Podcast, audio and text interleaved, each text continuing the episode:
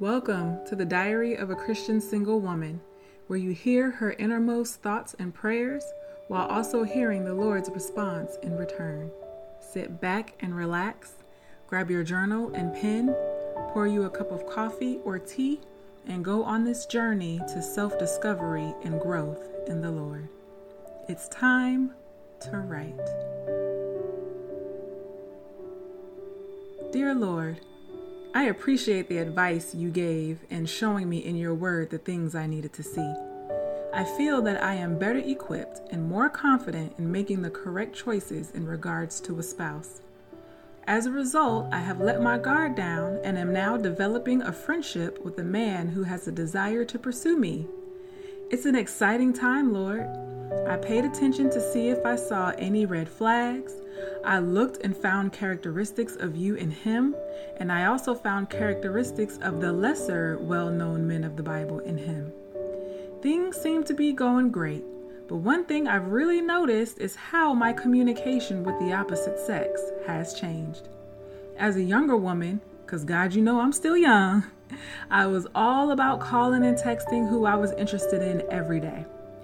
Every day, I had to hear his voice or see his face in some way. I would get super hyped to get a phone call or a text from my boo.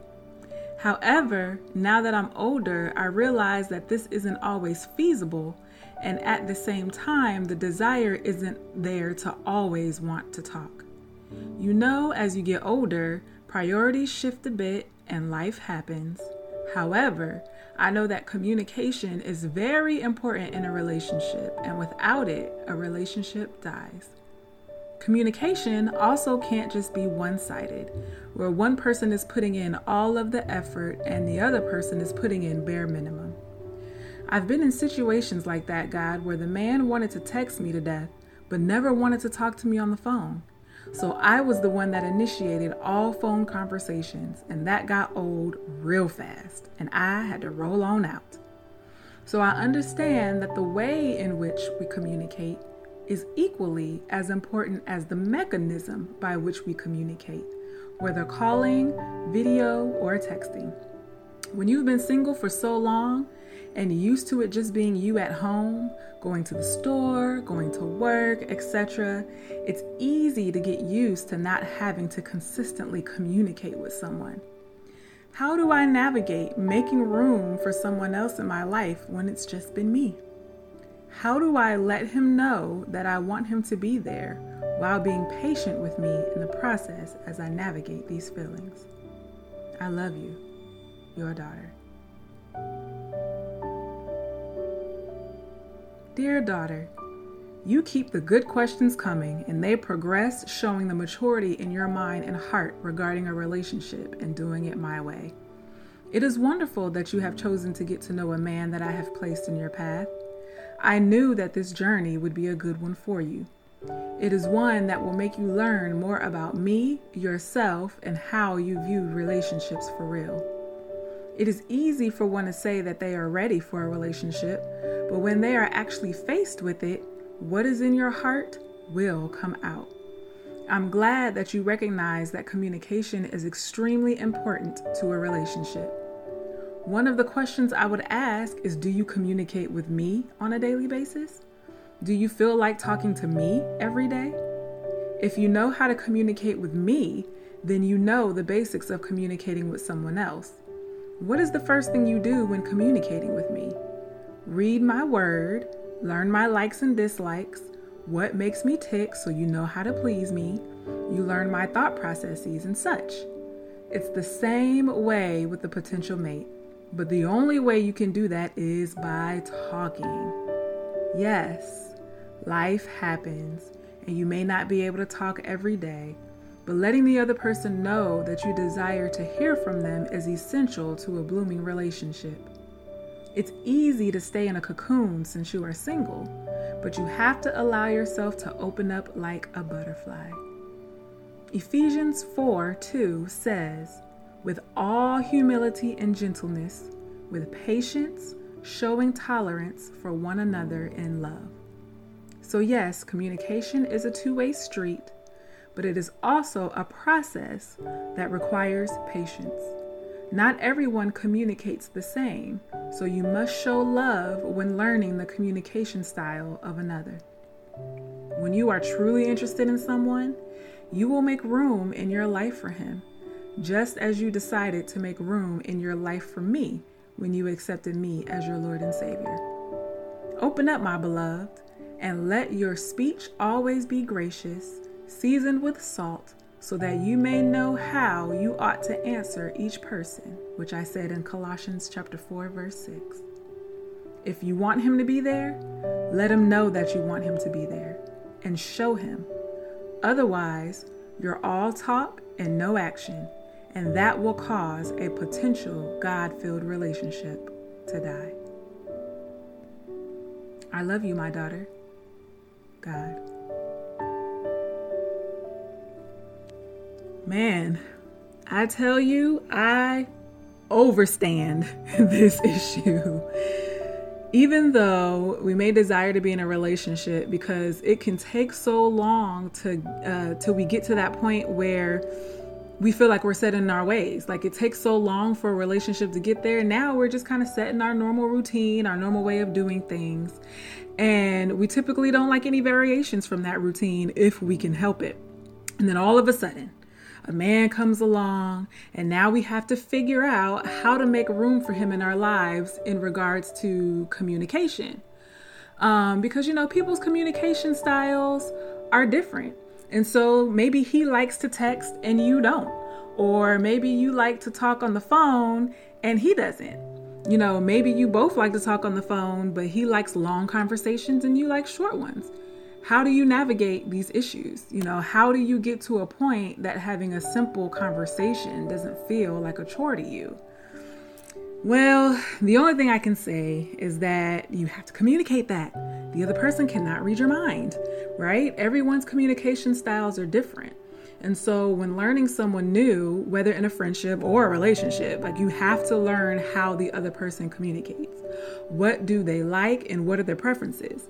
Then, what are your preferences and where can you compromise to adjust for both? Yes, your schedules may be vastly different, but don't be so set in your ways that you let a good one slip through your fingers because you can't figure out how to quote unquote sync your schedules. You know, um, this reminds me of one of my best friends and, and myself. She is an avid texter. And, you know, she's one of those type of people that could have a full fledged conversation through text messaging.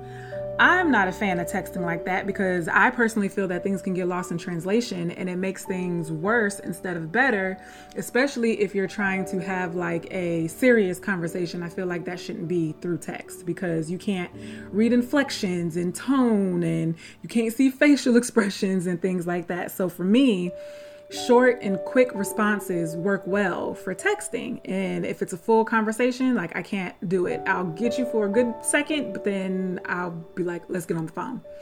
So, in order for us to continue our friendship, we had to come up with a way to compromise and make sure that we had a good way to communicate with one another because we don't live in the same state. We live in two different states.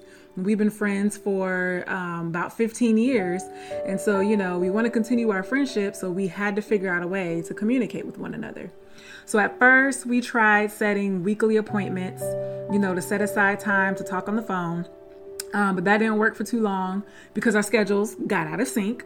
So then we had to try to appease one another with phone calls and texts. So we'd have a call whenever we could, and then I'd oblige her with texting a little bit more.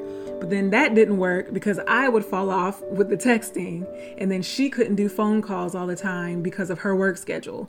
And so we had to figure out how to come up with something else, right? So then, thanks to good old technology, now we have Marco Polo. And so we're able to see one another on video one. We can talk and say everything that we need to say quickly, like a text message, two. And we can leave it for the other person to look at and come back to later. And so, even though it would sometimes take a couple of days for us to respond to one another, at least we knew that we were both dedicated at using it, and then it allowed us to keep our friendship going. And so, even now to this day, we still use Marco Polo, and we both have said that it has just been so much better to communicate because, you know, we may start a story, have to pause, may come back a few days later, but we pick up the story so the other person still gets everything that they need, and we don't feel like we're missing out in each other's lives because we still stay as honest you know, and as transparent as possible with one another, even through Marco Polo. So it's been awesome to have our friendship continue. We still do a phone call here and there. Like our phone calls are not very often, and our texting is not very often, but we Marco Polo very frequently. So that works for us. So, you know, so you see how we did that there, right? We compromised and we found a way to maintain our communication so that the other one didn't think that the friendship wasn't important to them because it can start to feel that way like, man, we're trying calling, that's not working. We're trying texting, that's not working. You, you must not want to be my friend no more. But that wasn't the case. We just had to figure out what worked for us. And so it's the same with relationships. Yes, you may not always feel like talking, but sometimes you have to put that aside and communicate that in a way that's best um, for both of you so that both of you can feel heard and you feel respected in the budding relationship. And it may take some time because as you're getting used to learning one another and trying to figure out how each other communicates and what works, um, then it, it might take some time to get into a good rhythm, but it's not impossible to do. And so we get so caught up at being so used to being by ourselves that we forget that our life is not all about us especially when trying to possibly build a life and a family with someone else. And so, in order to get what you desire, you have to make room for the other person. It's okay to be busy, but if you are so busy that you can't see what's in front of you, then you might as well stay single, sis, until you can. So, thank you for listening to the Confessions of a Christian Single Woman podcast. Remember, ladies, that God loves you immensely there are no boundaries or restrictions to his love. Always seek his face, hear his voice, and live his word out loud. If you have any questions that you would like to hear addressed on this podcast, or if you would like to submit a journal entry, you can email us at diary at confessionsofaChristiansinglewoman.com. Until next time, may the peace of the Lord go with you this week.